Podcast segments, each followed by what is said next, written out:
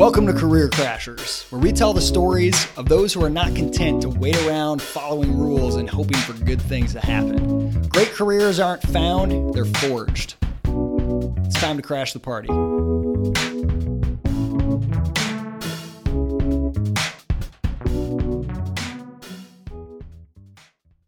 I am super excited today on Career Crashers to have uh, my good friend David Kirby. David, welcome to the show. Isaac, always a pleasure. Yeah, so um, David and I worked together years ago. We were both working for a nonprofit in Washington, D.C., and we both spent many years kind of working our way up through various nonprofit organizations, educational organizations um, in the DC area and, and, and elsewhere for myself. And we both made a similar career move, uh, which was to leave jobs that were meaningful to us. We were pursuing causes and, and things that we believed in. Uh, we were getting paid well. We had like been achieving success uh, in the nonprofit world, and we both had families and decided we're going to quit all that security and try to start an educational company. So, I want to talk a little bit about that big, scary transition. That was a lot of words without asking you a question, which is a no no if you're a host, but I have a problem with that. So so let's start with when you were working in the nonprofit world, when was there a point when you felt like maybe just staying on this trajectory and someday becoming the president of a pre-existing organization uh, maybe that's not for me? Was there something that started to itch? Yeah um, I mean, you, i'm sure you can relate to this. It was the donors. Because they're all entrepreneurs and I had this nagging feeling of jealousy. Like, I should be on that side of the table. These guys are amazing. Like, the stuff that they've done, the stories they tell, the success that they've had, and they're in a position to like philanthropically give back to things that they love.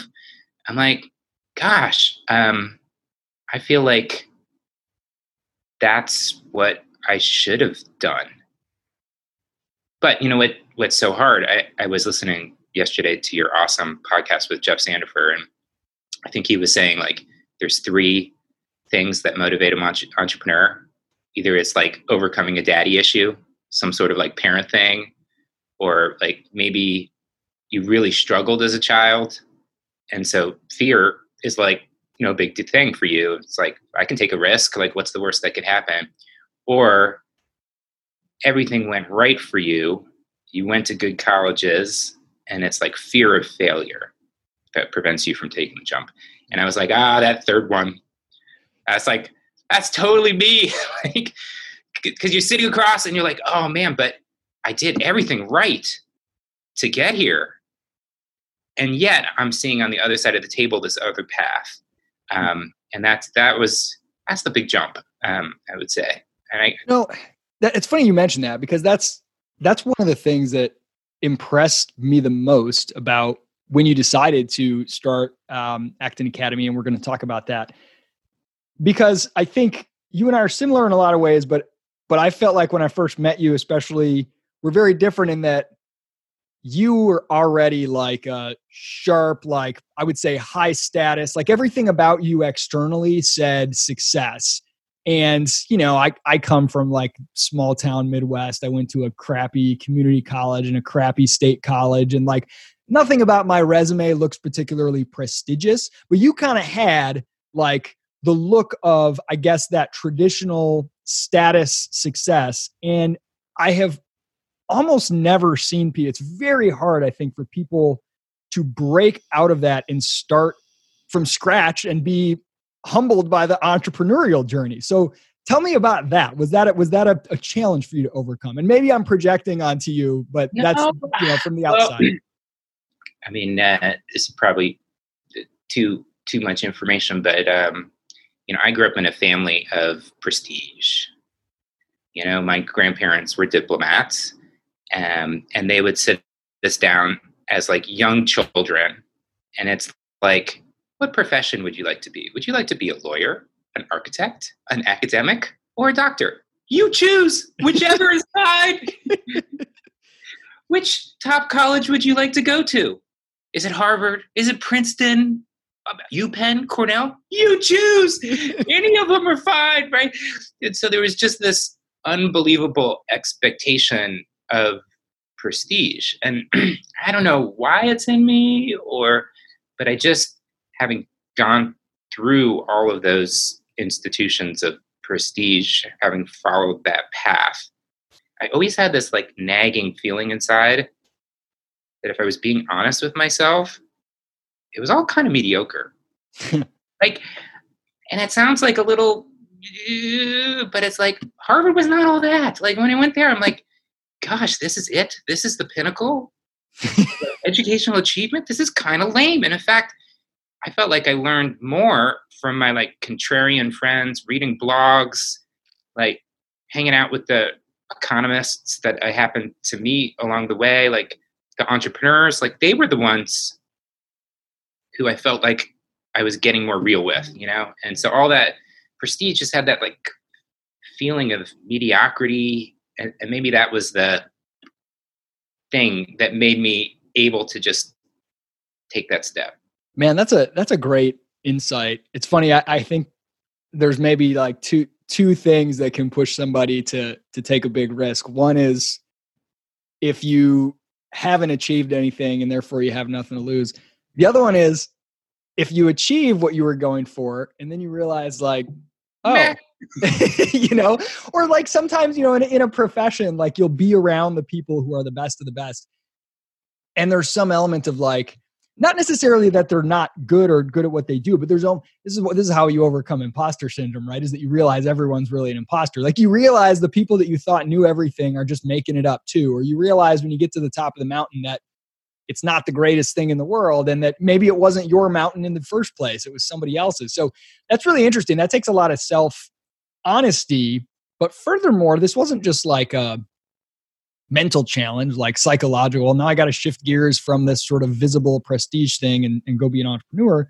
This was like a real risk from a financial standpoint. I mean, you, you were married and I think you had a child already when you started uh, Acton Academy. So, what was the process of, I, I guess, take me through, and then I'll, I'll, I won't interrupt. I'll let you take me through.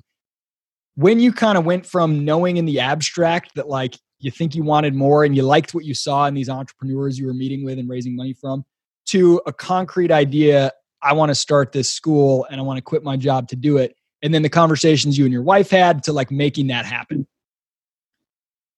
Um, gosh, if I were to pick the sequence, um, we had our daughter. We knew we wanted something different for her. Hmm. And there was it's like parents like there's nothing you want to do for love of your child. Nothing. I mean think of all the crazy stuff parents do for their kids. It's crazy.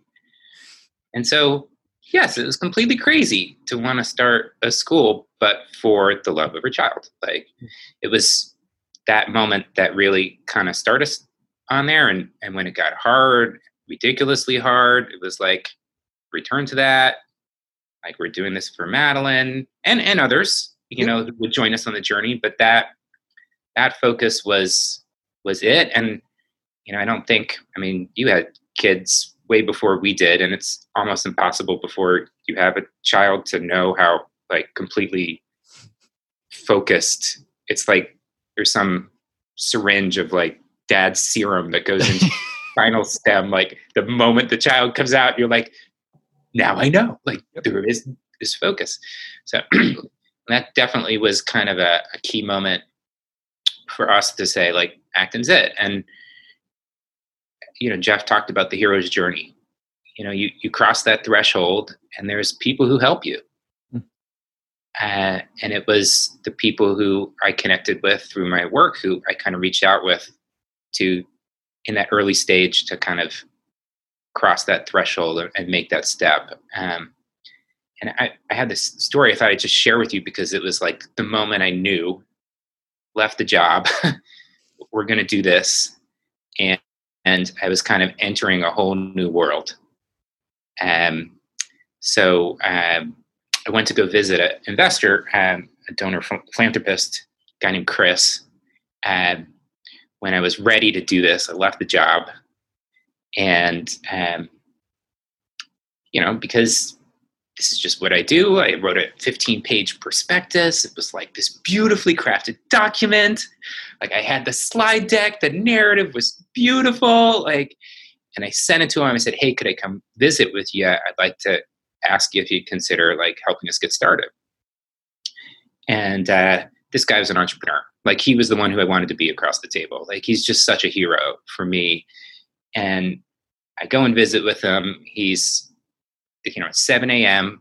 because that's the time he does his meetings before he gets started with work. We go to like a diner. It's like totally low key. Shows up in like a windbreaker, you know, um, with his company logo on it. And he has read every single word of everything I sent him. And he's got like marginal notes and comments. So we talk about the vision. We talk about what we're trying to do at Acton.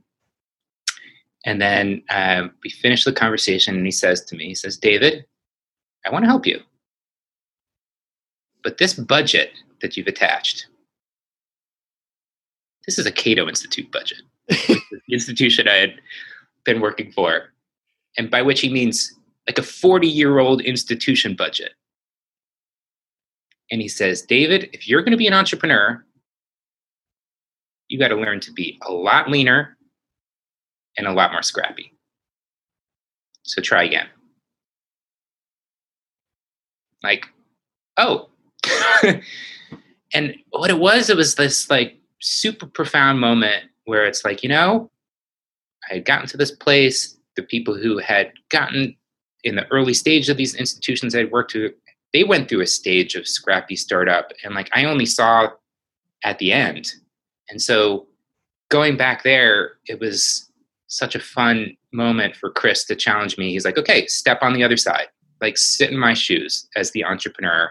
Um, it's time to buckle up. And it's the best advice I ever got. and he, he held me so accountable to that. And I'm so glad he did. We, we wouldn't be here if it weren't for, for Chris. That that's a that's such a common story with starting a company. I mean, I went through that myself as well. I, I think anybody who goes to raise money for a company or a nonprofit that's just starting, uh, like it's universally true that your budget's too big. And, whatever it is it needs to be smaller. And uh, i remember you know because because i had worked in these nonprofits and i had often like you kind of been entrepreneurial within a nonprofit to the extent that you can be like hey i'm going to start a new program or whatever. And so i would put together a new program and i put together a budget and you know you, you take for granted all the budgets you put together and, and go pitch because these institutions have long histories with these donors. They have an infrastructure for raising funding for running operations. And so if you say i'm going to spin up a brand new program that's never been tried before and we need a million dollar budget for the first two years you can raise the money for that oftentimes right? That's not that big of a deal in some of these organizations. When you've never when this business has never existed before you've never been an entrepreneur before and you're like I'm spinning up a new business. We all we need is a million dollars to get started in the first you know year. Like almost assuredly, that's too much. It's like okay, well, what can you do with fifty thousand in the first three months, and then can you prove enough to get 150,000 to, to last you a year while you're working on the side and you have two part-time interns. You know, it's like it's just such a uh, it, it forces you to really think about what the core value you're trying to deliver is and the minimum way you can deliver it, which I think is really healthy. It's really healthy because if if it's like, hey, I would go run this business if I knew for sure I had a million dollars sitting there. Well, anybody yeah. would try that, you know. So did that uh that obviously didn't scare you away from doing it, but did it did it kind of put the fear of God in you in a good way? It did, yeah. And I think it also um, was also my first experience with like non philanthropy private capital markets. Very like I just in theory kind of like learned about that through reading it in books, but um, it really it really felt different in the sense of like you don't want to let these people down because they're not really investing in much more than you, like as a person and your ability to execute on the vision that you painted.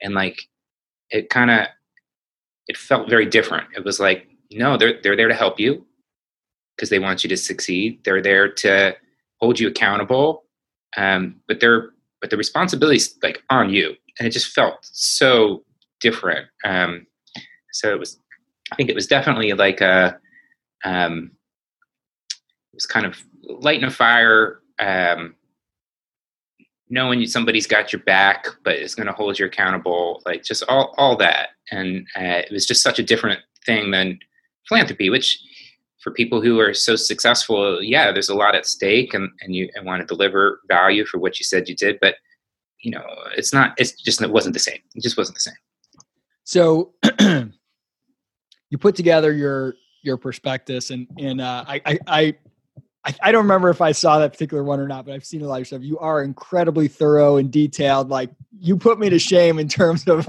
running your business at a level of like, you know, detail and, and, and thoroughness. But you you were able to raise what enough money basically for you to to scrape by while you're trying to get this thing going. Yeah, and you know, I think the magic for Acton Academy uh, is that the idea is have your own child there at the school. Start small. and build a community of families who believe in what you're doing, and the thing will grow. And so you don't you don't need a lot of capital to get started. However, I think we were the first Acton Academy that had started in a really high cost city like a Washington D.C. or San Francisco or New York, and I think the naivete of that story was coming into a city like DC and being like, oh, we're just two parents on a mission. Hey, what's this zoning thing have to have to open a school in a neighborhood? Oh, yeah. Oh, and I guess the, the surprise was just the barriers to entry to start a school in an urban environment in a city like Washington D.C. are just very high, and so I think that was the the challenge. It was we had the passion, we had the vision. You know, Acton Academy had been opened in other places. We were taking a model, but adapting it and trying to make it fit in a big city was was just hard. It was just very hard, and, and it had extra barriers with it. So that level of professionalism, I think, was required in some ways because, like, it just it's just a big hump to get over yeah. Uh, to get something started. Yeah, I can't even imagine. I mean, because you know, when I started Praxis, we, you know, the, the boot camp's all virtual, so we don't have a physical building or anything like that. Um, and everything is essentially like you can say, okay, I just need to get that first customer. And once I get a little bit of revenue, then I can afford to do a little more and just build from there. When you're trying to, to do a school, particularly the, this, this awesome approach that Acton has, one of the big things is a physical space that is a quality space that parents that can compete with the kind of schools parents who are sending their kids to private schools and other spaces are. In a city like that with rent like that and you can't just you can't just scale it for each student. You can't be like well we'll start with a space big enough for two until we get a third student right? Like you're you're talking 5 year leases. You're talking a building that can accommodate where you're going to be. So that upfront cost is really really a big a big challenge. Um, you did something really unique though. I, th- I think this was quite brilliant before the school was live to build a community and to kind of to kind of prove demand. Uh, we, we call it pressure testing on like a on like a ui for an online program where you like put a button up and the button doesn't actually do anything but you advertise something that you a feature you might build and you just see how many times people click on it and that's a way to test the demand for it right? So you kind of did um, you created like a children's business fair yeah. and created a, a, lot of buzz around that as a way to kind of build that community. Where did that idea come from? Um, Jeff and Laura Sandefer. I mean, that's how they originally started Acton Academy. If I think, I think the um, the sequence was they started the Acton Children's Business Fair before Acton Academy, um, just like we did. And you know, I wish, I wish, you know, that sequence occurred to me because I'm so brilliant, I could see how this all would unfold. But it, it wasn't quite like that. Like we started, we tried once with Acton and failed. Mm. Okay, first had Madeline. Like we were two naive parents. We came back and we're like, let's do this. You know, she was still an infant, but we're like, well, get started. Why not? And found a space in a church basement and like ran into this buzz saw of insane neighborhood op- opposition around zoning. And it was like this first moment that we're like, oh, wow, two naive parents on a mission in Washington, D.C. cut it. And so just because we had gotten started, we said, well, let's just do the children's business fair. I mean, why not? And all it is for your listeners is it's like a farmer's market, an outdoor farmer's market where kids create a business, make something with their own hands, sell to real customers, have a blast, and maybe they made some profit. It's like so simple. We put up white 10 by 10 tents. There's like a table. It's on a Saturday between like 10 a.m. and 1 p.m. And like that's it. It's like really simple setup. And what is just so astonishing is like children are just naturally entrepreneurial. I mean, they just they just can't help but put their curiosity and their passion in this and like the stuff that they do I mean, it just brings tears to your eyes it's like so cool to see and all of this community like parents come out and they're like oh my gosh like what did you do? Like these kids are like amazing. And we're like nothing. We just said like what are you passionate about? What problem could you solve for another human being? And like what are you going to do with all the money you make? Like it was that simple. And this is it.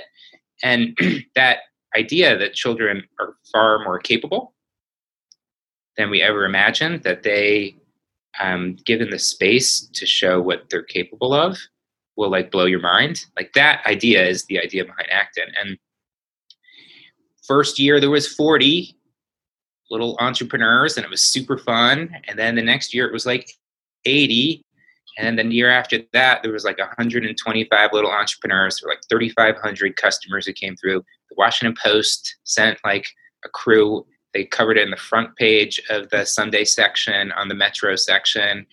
And suddenly, like David and Nicole, two naive parents, were in the middle of a lot of people being like, when are you going to open Acton? And we're like, ah, we're not ready yet. Ah, like, uh, but we'll take your email.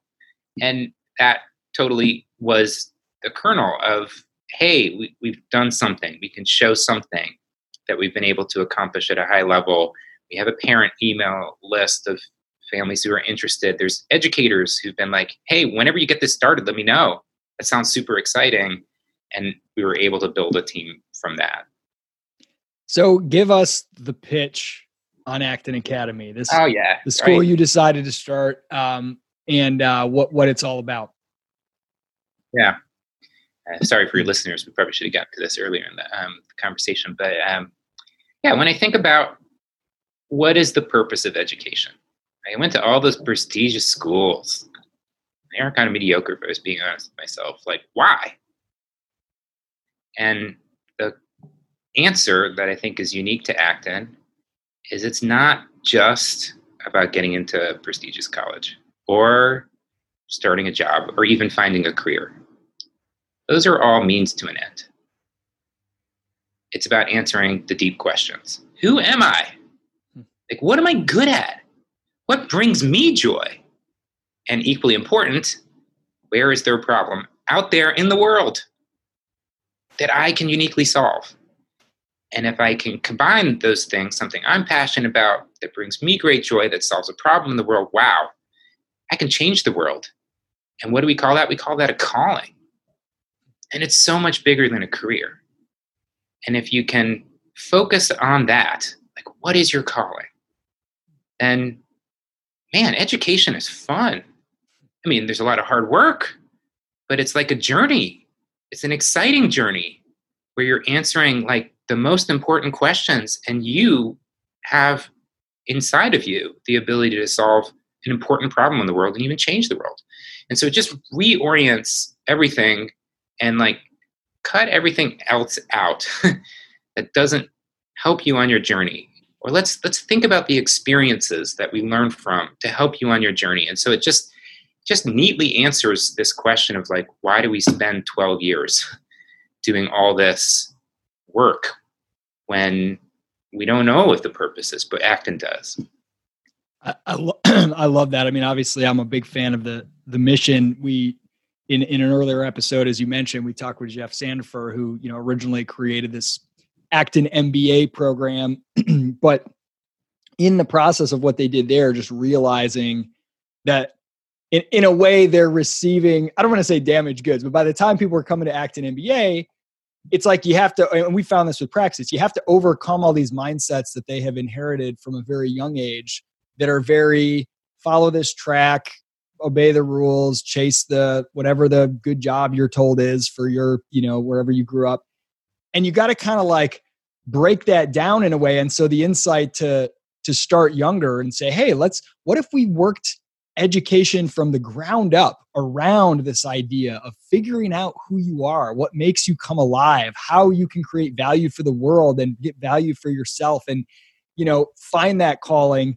Um, it's such an amazing mission and I love that and I don't think you'd be you have, would have been successful if this wasn't true. I love that you pursued starting an Acton Academy, one of the earliest Acton Academies in DC when you had your own itch to scratch, when you had a daughter and you realized you had been through a very high quality, according to sort of traditional standards, education. I, I believe your wife had as well. You said, okay, we get to choose what kind of education we want from the start. What would we want? And when you looked out in the world, you didn't see anything uh, that was existing in DC, and you said, we we got to create it. We got to create that experience. So now I want like it's been i know you've been through the trenches but looking back i mean it's still early but you you've done it david. You've got the school. It's real. It's here. You have students. You're you're doing amazing things.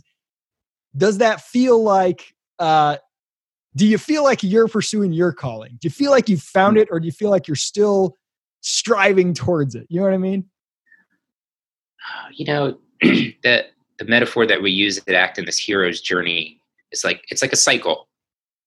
You know you cross the threshold like i described it did with with chris. You know you enter the unknown. There's people who help you. The road of trials. You know the final showdown. Slay the dragon. And now there's the long return home. Like having changed as a person. But then like the adventure begins anew you know?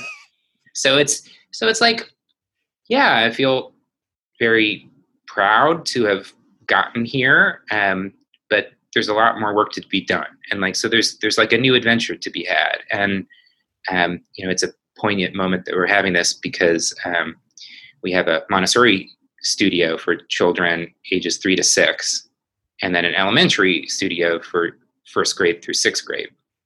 And my daughter just finished her sixth she's six years old so her um, her final year in montessori primary and she's moving into elementary.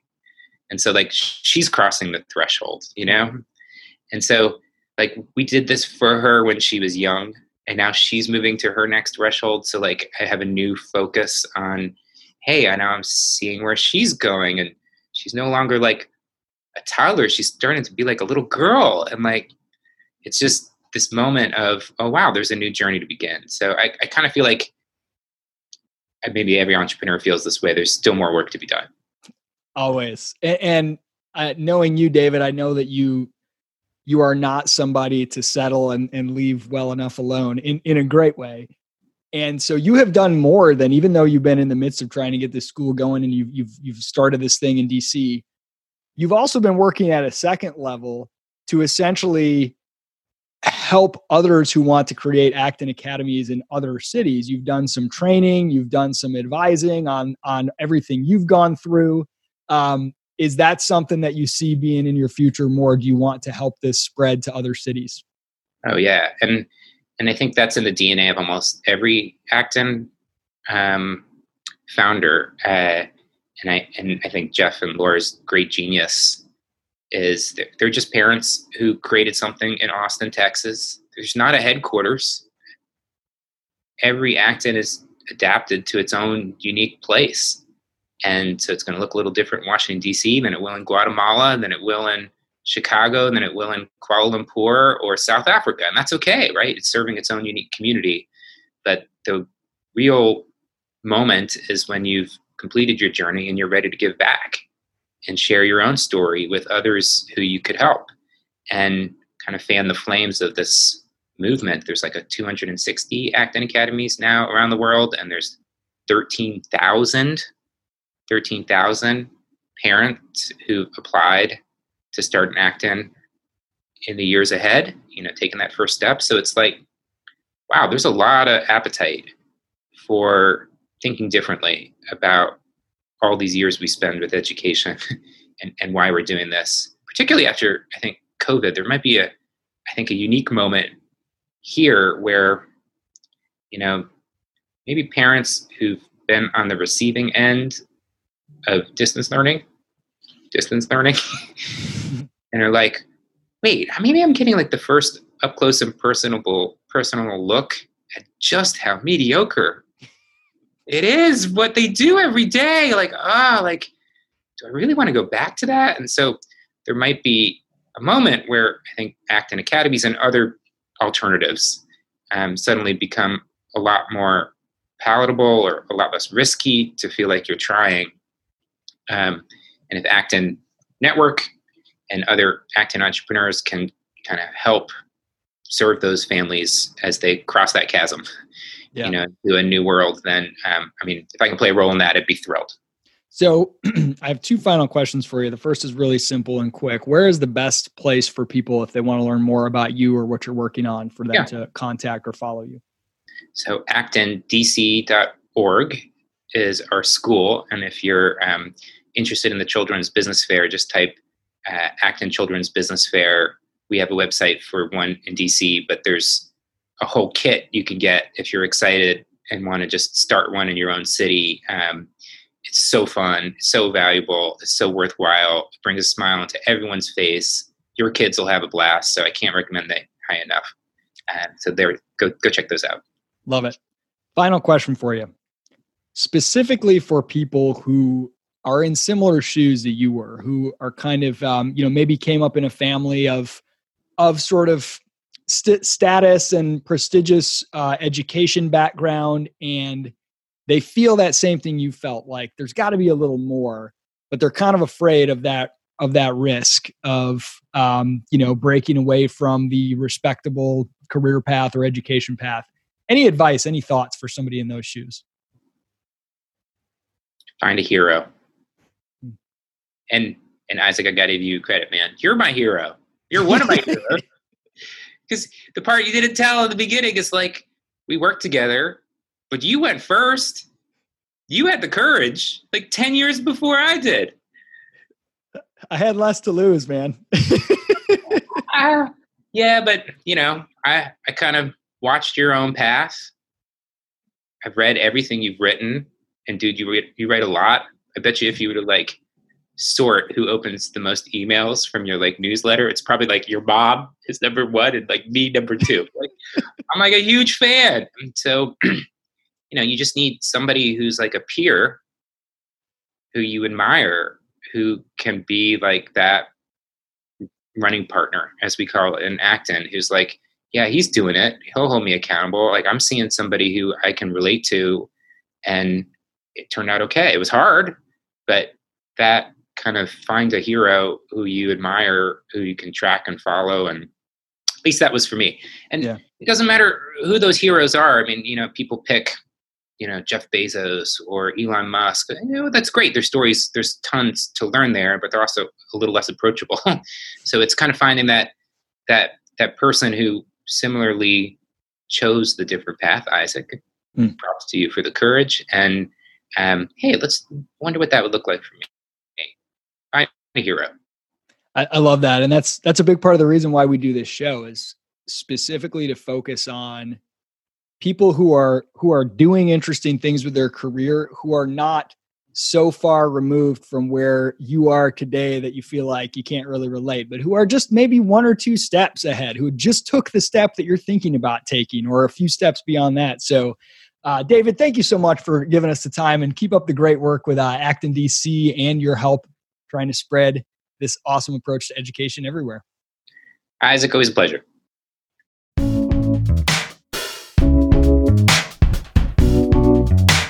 Like what you hear? Go to crash.co and join the career revolution. If you want to share your own career crash story, send it directly to me at isaac at crash.co.